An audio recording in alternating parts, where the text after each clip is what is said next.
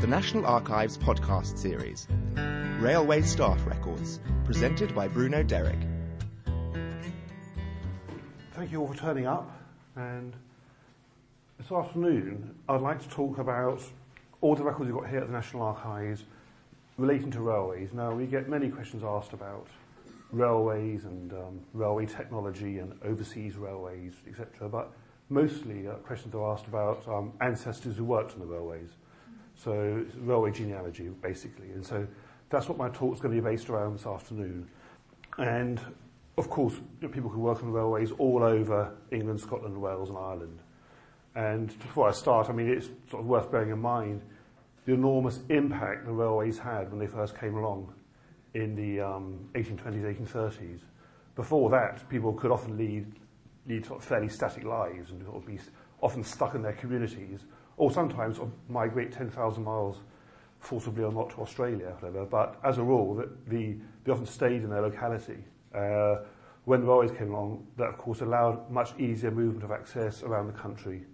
And quite a few people weren't too happy about that at the time. Um, the, uh, the Duke of Wellington was, uh, was asked about it, and he, someone said, isn't a good, good idea, Your Grace, that people can move easily from A to B?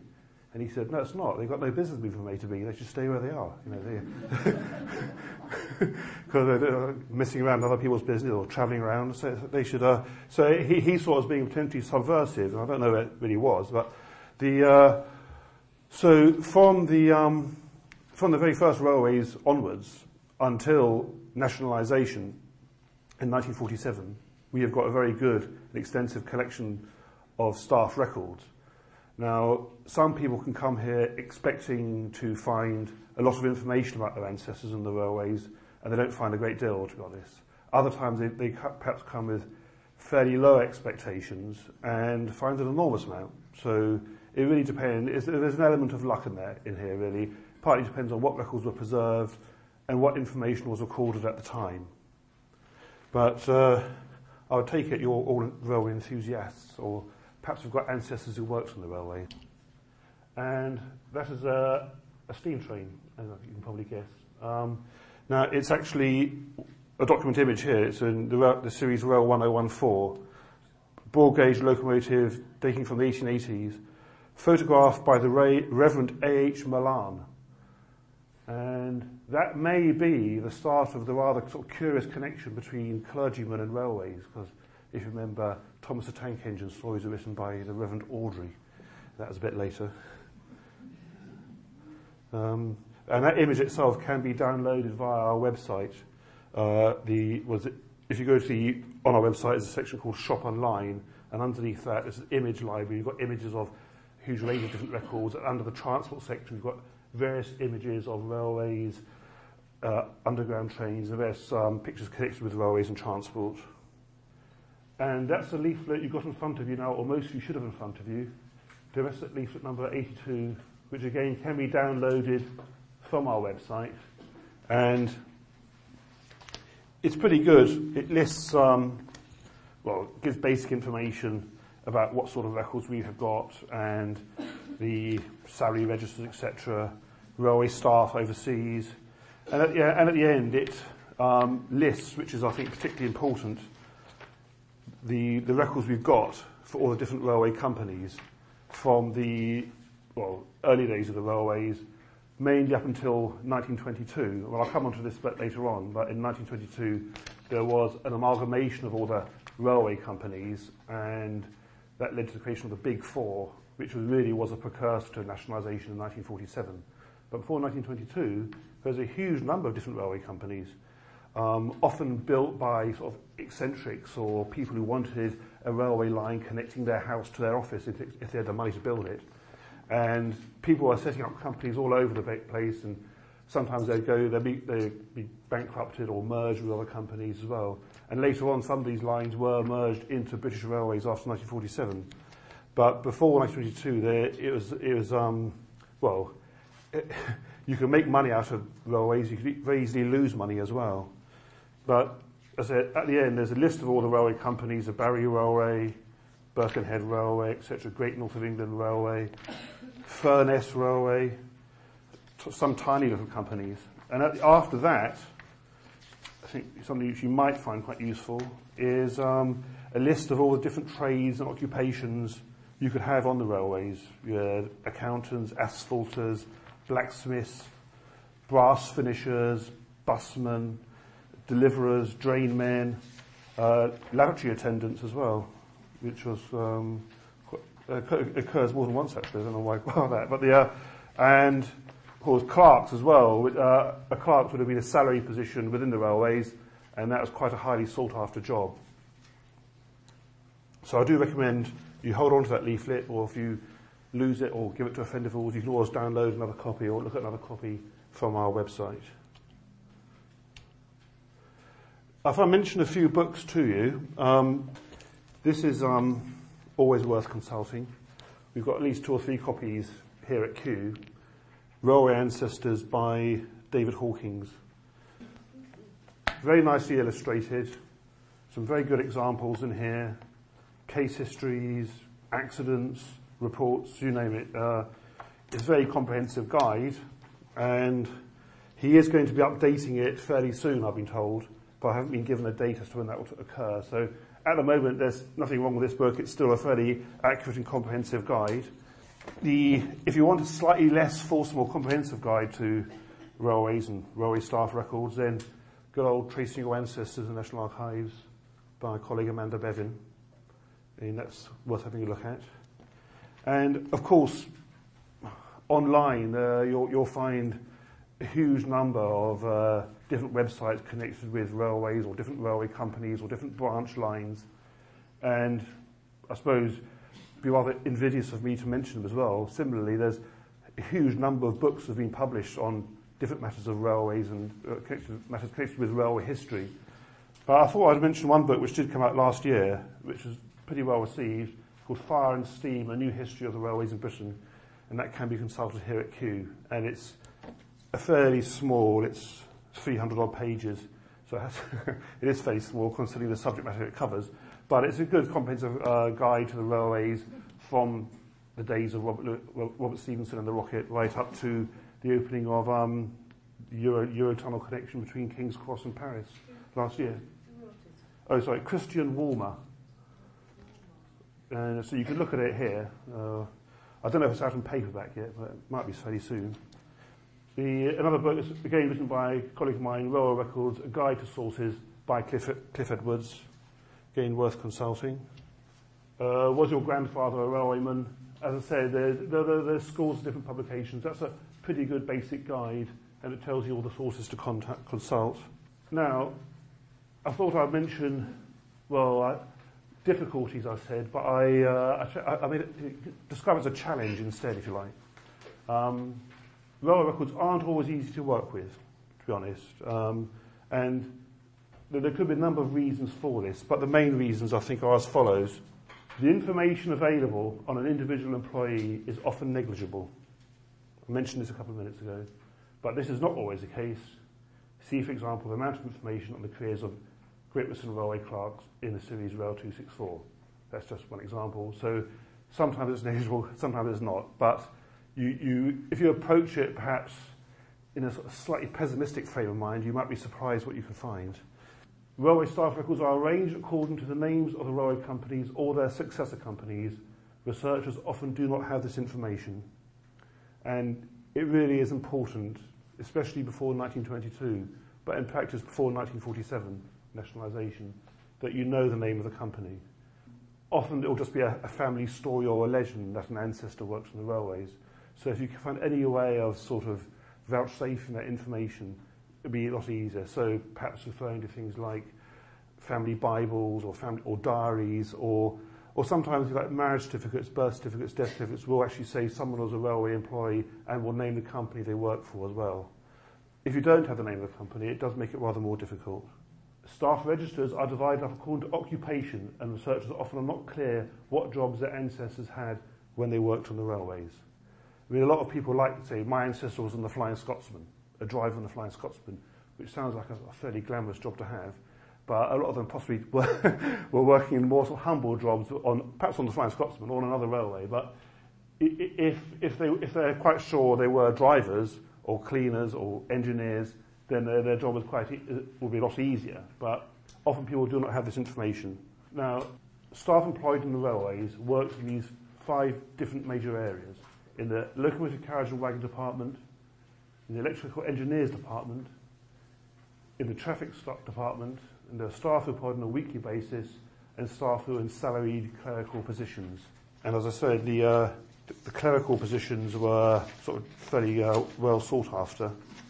Another way of finding information possibly on an ancestor or confirmation that someone works on the railways is to go to the census returns. And here we've got the census return, the household of Richard Jones, a railway en- engine stoker He was born in Paddington, resident at Albany Place in Islington. So he was born in Paddington, which might suggest that he had uh, some connection with the Great Western Railway. Um, of course, by um, 1901, he was living in Islington, which might suggest he transferred his allegiance to the London and North Eastern. But you can never be quite sure of that. The fact that someone lived near a major rail- railway termini doesn't indicate that they necessarily worked for the company whose trains stopped there. Although, to be fair, it, it often is a good indicator, but you can't be sure that it is going to um, be the case. So, but they, there you get the household of Richard Jones. He lives next, he lived next door to another railway goods checker, William Connell. So, and you, and you will find quite a few railway staff, members of railway staff, living close to one another in, in particular areas. And I'd say there might be a connection with the railway companies, but you can't always be sure of that. When looking for a person who works in the railways, it's very useful to know the name of the company, uh, the, the name of the railway company who employed him. I say him because it was mostly men, but there were women as well, but it was mostly men. The date of birth, death, or time of employment doesn't have to be exact. You know, um, uh, approximate period of time would be adequate, I think. The place of residence or employment, where they lived, the type of work undertaken. Without these details, searches can still be carried out, but such searches are more likely to be speculative. Now, as I said, the, um, there was a sort of sem- semi-nationalisation in 1922, which led to the creation of the, the Big Four, the Great Western Railway, the London Midland and Scottish Railway, the London and North Eastern Railway, LNER, and the Southern Railway. I thought I'd talk a bit about the Great Western Railway, partly because it's one of those companies which people, who people think their ancestors worked for. And quite often they did, because it was a, a very big railway company, obviously associated with Isam, Isambard Kingdom Brunel. And this year it celebrates its 175th anniversary. I'm just giving you examples of the sort of records you can find by, for example, going to Rail 264. In Rail 264 pieces number 1 to 9, there are registers or clerks employed by the company. These records have been partially catalogued, and this is the information they record. So, for example, you get William Wood, his age from joining, joining as clerk, not stated, sadly, but uh, the date of entry into the company, 1835, obviously very early, his last date of salary increase, and then calls of end of service when it's stated. Uh, sometimes it is stated, sometimes it isn't. Quite often you see like this chap, John Bishop, he resigned in May 1858. You're getting a lot of people who are, um, who are dismissed. Some, some of them died while in service. So that will be confirmation that someone did work on the GWR at a particular period of time. Although these records have only been partially catalogued at present, you can, if you think you have an ancestor who worked as a clerk on the railways, just search under the name, and certainly if it's a fairly common name, narrow the search down to Rail 264, because Rail 264 is wholly concerned with staff records of the Great Western Railway. And these are what, these are what the registers of clerks look like. So you get the name there, uh, date of entry in the company, in which department they worked at, the stations they were employed at, is at Paddington, places you'd expect them to be really. Later on you see some sort of Swindon, Reading, Oxford. I think South Wales was added to the Great Western a bit later on in the 20th century. And the entries in this particular records are split across two sides, and then you're getting um, details of why they left.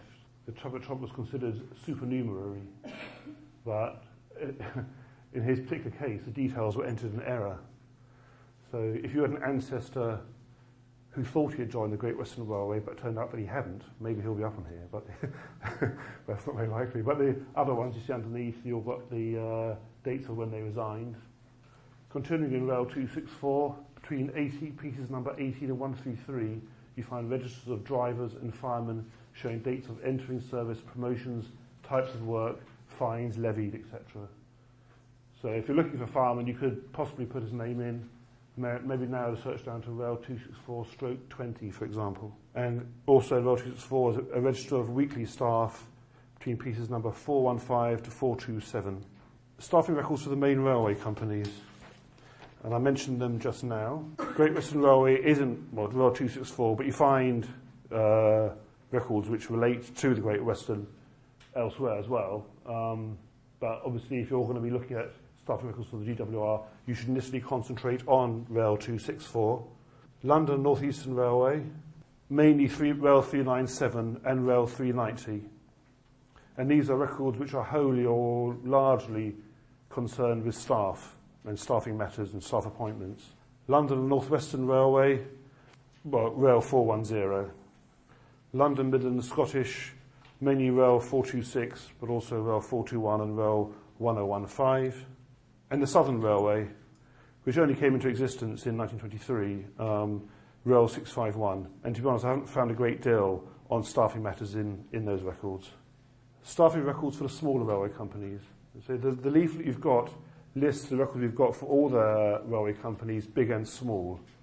Uh, I've got an example here, the Barry Railway Company in South Wales, Rail 23. And this, this actually is a, is a woman. Uh, is a history of Miss Catherine Jane, Jane Harris, born on the 3rd of May 1900, who entered the service on the 13th of August 1915, when she was only just 15 years old, working in the accountant's office, and details of the pay she received. Now, I suppose it's possible there, because they were recruiting more women during the First World War, that is why she was appointed. Well, she was very young, 15 years old but there, are obviously more women working in, during the First World War on railways than perhaps had beforehand. Staying with the Barry Railway Company, this is what, this is what a register of firemen looks like. They give details of name, date entered service, occupation, age when made fireman, dates of attaining different grades, and remarks including names of stations at which based, and information on departure from service.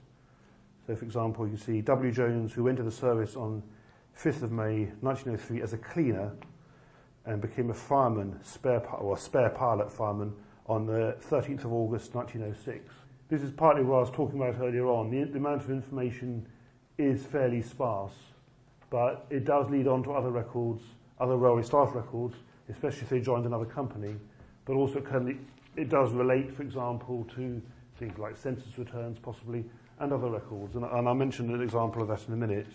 Rail 214, another rather small company, the Furness Railway Company. And here we see the staff records of Barrow Station. And these records are called the name of members of staff, their ages, whether they're married or single, their occupations on the railways, the, their weekly pay, the date they entered service, defaults, that would be, uh, well, sometimes it would be disciplinary matters, although it isn't in this particular example here, and remarks relating to their service. Rail 456, stroke 13, the Manchester Milford Railway. Wages, a wages pay sheet for the fortnight ending October the 11th, 1873. Again, you know, 1873, quite close to the 1871 census. These are the staff here employed in the traffic department. Again, showing their rates of pay, uh, which stations are attached to. It's come out reasonably well. A lot, the records aren't generally going to have many photographs in them of individual staff who were employed by the railways. Yeah, but they, they do occasionally. And here we've got a chap called Alfred Tatlow, and it gives, and this is in rail 1156. And he entered the railways in 1883, um, 1928, so it's 45 years. And of course, he was working for the railways in the golden age of the moustache, wasn't he? So the um, and that's uh, he looks like he looks rather good there with his bow tie. Uh, he obviously is sort of fairly high up, um, but then you get an accountan's career, entered the service of the Midland Railway as a clerk at St Mary's, Derby on 26 February 1883, and six years later was transferred to the General Magistrate's office. He sort of worked his way up. In 1901, was appointed as Chief of New Works and Joint Line Section of the General Manager's office, office etc., etc. And they recalled all his subsequent promotions And there's a nice, a nice picture there, which uh, I, I he left. He was given some sort of um, uh, present or whatever, but the, they don't mention what that was. But the uh, but that, that does you wouldn't for the average member of staff get that sort of level of information. But Rail 1014 is quite good for someone who was fairly high up in the railways.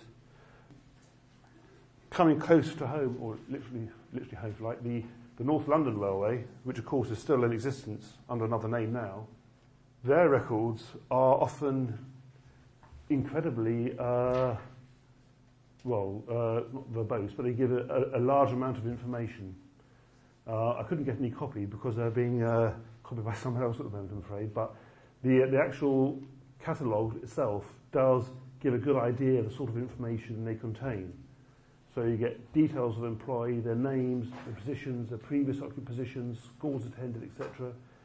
Details of who recommended the employee, age employee began service, details of referees. So you get a, a vast amount of information. Um, in this, this is just one railway company, and obviously it's a fairly small railway company, but you, you find it elsewhere as well. Now, the, the actual uh, North London line itself, 100 years ago, I, I, feel sure this isn't the case now, but they were quite keen on recruiting men who are seen as being of good character. And one test of good character was service in the army, in particular, pensionable service in the army. So these records will record the fact that someone was in the army and had been discharged to pension. So if, if you find someone who was employed by that particular company or another company which employed similar staff on, similar, on a similar basis, then that will obviously tie in with our, our service records here for soldiers discharged to pension in WO97. And this is very big in the pre-First World War period. Again, when you're looking at addresses, which it gives there, that will tie in with the 1911 census returns, which are going to be made available uh, fairly soon, within the foreseeable future. Another smaller railway company, the Hull and Selby Railway Company, in existence for about 40 years, and this is in Rail 315. You get this as a staff register, records name, occupation, rates of pay per annum. So for many of you, this is the sort of information you'll be coming across. Just going back to the Great Western Railway, this is just what this could have been elsewhere. In fact, it, it, in point of fact, it isn't the Great Western Railway. The registers of accidents and related records. Many of the railway companies had accident registers which recorded eh, often very serious accidents, but sometimes of, you know, rather trivial accidents in a way. But presumably they weren't trivial to the people at the time. But they, uh, so you can get things like details of someone who cut their finger or walked into a door. But the point of, the point of interest from a, a genealogical point of view is the fact they do list someone's name, and again, you get confirmation that they worked for a particular company at a particular time. And this, is, say, this is the Great Western Railway. Uh, details of accidents at stations on a day-by-day basis. For example, on 26th of March 1934, Mr. May fell on the platform at Cardiff. Now, I'm not, this oddly enough doesn't actually specify whether Mr. May was a member of staff or was, was a passenger. Uh, I suspect he was a member of staff. He was on the platform. And on the 27th of March, Miss Jones sprained her ankle at Strata Florida, in Wales. And that, that's obviously fairly recent as well. Rail 92, Cambrian Railways Company, a staff register for the locomotive department, recording occupations, where at present employed, wages advanced, and remarks about the individuals. E.g., Thomas Jones, who was a coalman born September the 2nd, 1852, and who entered the service October the 18th, 1900, on three shillings per day. Those are the sort of, that's the sort of information you might find on an initial search um, in relation to the smaller railway companies. I'll give you confirmation that someone is working for the co- a company at a particular time. Of course, search doesn't stop there, partly because you get, you get different records within different companies. You get registers of drivers, registers of engineers, of cleaners, etc. So that should just be the starting point, and you, you never know what you might find later on. As I said, Rail 529, which I mentioned just earlier on, North London Railway, that's just one example where you do get a lot of information about people, but it occurs elsewhere as well. I thought I'd talk a bit about railway accidents.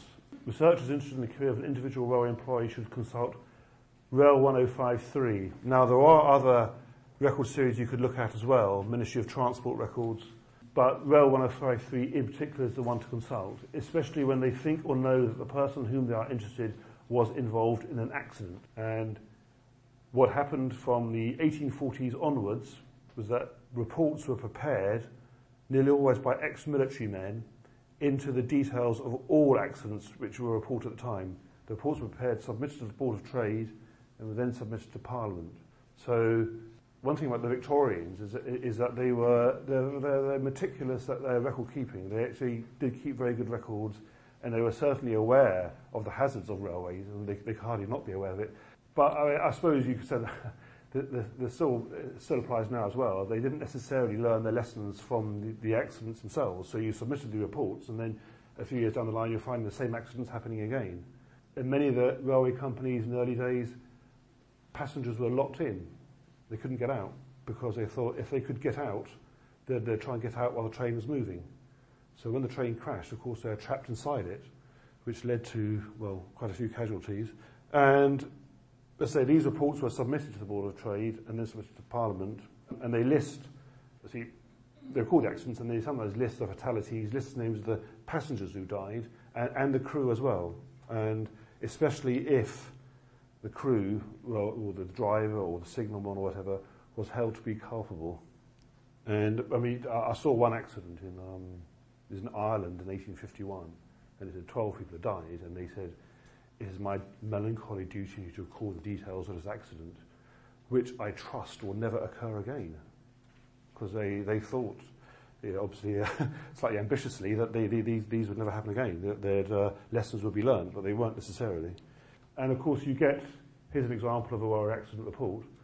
Later on, you get all the, the big accidents, um, you get all the big accidents recorded as well, like the, there's a famous one, in 1865, which, uh, at Staplehurst, which Charles Dickens was involved in as a Fortinet. And later on, in during the First World War, you'll find a, a very long report on the, on the disaster at Quintinshill near Gretna Green, when 227 died, mostly soldiers on the way to the front. And that's the worst ever accident in this country. And again, you'll, in that particular report, the, uh, the, I, I think the, the railway staff involved were convicted uh, but quite often it wasn't necessarily their fault. I mean, all sorts of reasons explain why, why these things happened. You see, you get a very good description of what happened here. Um, the actual, you get the name of the, the, the person as well. The, uh, in, this, in this case here, the signalman was called Reuben Johnson. His, his involvement in the accident or his level of culpability. But you, you won't get, quite often you'll see reports on um, on accidents which had nothing to do with staff involved. And in, in the early days of the railways, you had lots of you had these excursions to places like Blackpool uh, for day trips in the summer, and people crowded onto these trains. And not because they necessarily didn't want to pay the fares, but they wanted to, they wanted to get to wherever they were going. So they actually got onto the top of the trains as well. And, and of course, they're, then they're knocked off when they went under a bridge. And reports would be prepared on that as well this case here of six to 700 passengers who are travelling in the excursion train, one child, seven years of age, riding a through carriage, was killed instantly by a shot, and nine others have since complained of injury. None of the 17 car companies suffered, except that the guard of the leading van was slightly shaken.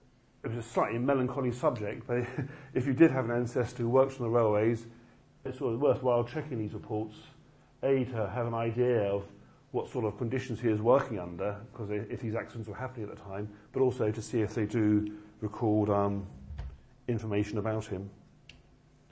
There's the second page, yeah, so Reuben Johnson, who does duty in the cabin above, referred to, received notice on the 16th of July of the excursion train from Crewe to Liverpool on the 17th of July, etc. And they, he gives the name of the porter, John Cheshire, etc. Uh, divided responsibility and separate control in such a case are inseparable from constant danger. So the, the, these chaps like Mr. Tyler here, I think it was Colonel Tyler, they, they were aware of the, of the responsibilities these men had, but they would certainly be quite willing to assign blame where it felt appropriate to assign it. These records, the railway accidents have partly been catalogued. There's one, one of the projects we're involved in at the moment. Again, you're getting we record details of the accidents. You can search these on our catalogue, where the accident occurred, the name of the railway company, the date of the accident. And these are the reports which were submitted to Parliament. Another area to consider ex- exploiting, if you like, are railway staff magazines. Now, these aren't actually public records as such, but they ended up being transferred over to us, or have been transferred over to us, and copies are kept elsewhere as well, like at the National Maritime Museum. And we've got a very, but we have got a very good selection of railway staff magazines from the 1840s right up to the 1960s and 1970s. In the 1840s, they often were sort of, uh, not amateurish, but they, they, they're put together by partly by enthusiasts who worked on the railways. So you get sort of cartoons and drawings and um, impressions of other members of staff and the public inside them, which are rather entertaining. Later on, though, uh, certainly by the First World War, in fact, a lot earlier, you, you, they're, they're very professionally produced. And what you get here is uh, details of people who are employed and when they left, and sometimes, in this case here, for example, James Shillito died on holiday in Scarborough. He, he had retired a few years earlier in 1904. This is dated 1915, yeah, 1914, sorry, 1914. Quite often when someone has been employed by the railways for many years, you'll get a very handsome tribute to that person, so, given, like in this case here, well, he, he actually died as well, Robert Brownrigg, uh, who was accidentally killed at that station on 30, July 31st. Mr. Brownrigg was born on August 28, 1848 and joined the service at Newcastle. Has a complete outline of his career. And quite a little point there is August 1914, the war just started. In view of present events, it may be interesting to recall the articles on our railway in time of war and ambulance work during wartime, which appeared in the March 1912 and August 1913 issues respectively. So obviously the railways had anticipated the war starting. Well, they're, they're, they're kept here and they all have the prefix ZPER. So if, the, if you're looking for a particular, it really depends what rail company you're looking for. But you could just put in, well now down to ZPER and put in the name of the company on the catalogue, like London and Brighton, for example. Or you could just put down periodical or magazine. Such as is quite good at picking up all the obvious hints. And if you, if you put the ZPER, it'll bring you links to all the railway staff magazines. So they're, they're, they're not going to be available online. You need to order up the original records. And they're often printed in very sort of small scripts, so you have to sort of look through them all. But at the end, I promise you, you'll get huge chunks of uh, information about individuals when they joined. Sometimes, sometimes someone sends practical jokes in and things like that. So, but they're quite entertaining to read. Finding someone who worked on the railways overseas, little information is held on railway staff working overseas. Either those temporarily seconded from a British railway, from British, British railway, or those permanently settled abroad Occasional reference to individuals, individuals may be found amongst the records of the colonial dominions or foreign offices. The best period for finding such career information is the 1920s and 1930s. This was a time of general retrenchment in the colonial service, and appeals against being laid off for compensation often include career details. There is no specific railway staff index to the material, however, so searches will be speculative and time consuming. So you, you, you might find material. You, you never know. I mean, in India, the, the British were hugely involved in the building of the railways in India, but we wouldn't have a great deal here relating to that. You need to contact the India office up in the British Library. In the British were certainly involved, heavily involved in the building of railways in South America.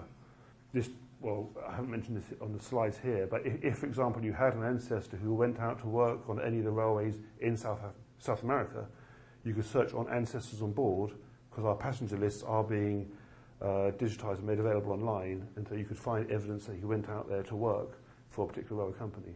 In Argentina, the, the, the railways were almost exclusively owned by the British built by the British all over the whole country. And when they were nationalised in 1947, the government of General Perón rather overcompensated the, the British rail owners, who then took the money and run. And, and then the, and the railways have never recovered, really. There's only one railway line in Argentina now. But they went down there and they were put inside um, little stations on the Pampas all by themselves and just left there to take food and goods up to Buenos Aires so, and then onto Europe after that. So in South America, they were heavily involved in the, um, in, in, in the running of the railways, and you might find information relating to people seeking compensation, say during or after the Second World War when the railways were nationalised over there. But you aren't going to find a great deal on individual employees, and generally speaking, if you're looking at railways overseas, it's often a good idea to contact sources in those countries or, say, the India Office Library. Again, as, as I mentioned at the beginning of it, there's a huge if you, anyone's got a computer, if you just put railways in, I, I don't know how many millions of hits you're going to get, but there's a vast quantity of information you can find on individual railway ancestors or, or, or individual railway companies, on branch lines, on this, that, and the other connections with railways in this country and abroad. So it's always a good idea to look around and see what you can find. www.railwayancestors.org.uk is quite a good one. Um, if you it might have detected a slight interest on my part in South American railways, that's covered by latintracks.net. The, and the London uh, Northwestern Railway Society, Society.org.uk, there's just a huge number of different ones you could contact. And I wouldn't see recommend, I'm, I'm sure most of them are pretty good, but you could uh, surf around and see what turns up really. Uh, and you, you can join various organisations concerned obviously with preserving individual railways or branch lines or comes up. The Bluebell Railway is uh, down in Sussex has, has got quite a number of, has got quite a good website as well. A number of volunteers working for it as well. So if you're interested in a particular company, search on the internet, see what you can find. Or after having come here, first of all, of course. National Railway Museum in, in York. Anyone who's interested in railway should certainly go there. I went there last week. They are at the moment developing their archival collection there. And I, I wouldn't say necessarily the National Railway Museum is the best place to go for initial uh, research into railway ancestry. Partly because if you did go there, they'd just tell you to come here. So, so it's probably it's probably it's probably best if you do st- start off here. But they have got various publications, books, articles, maps, plans, drawings in their archive collection, which they call their search engine, which is as well as of course models of engines themselves in there. So it's quite an impressive place to visit. So that wasn't a comprehensive introduction to railway records, but an indication of where you should go to try and find stuff on individuals employed by the railway companies, how you might find details on those particular railway companies. This event was recorded live on the 30th of September 2008 at the National Archives, Kew. This podcast is copyright the National Archives, all rights reserved.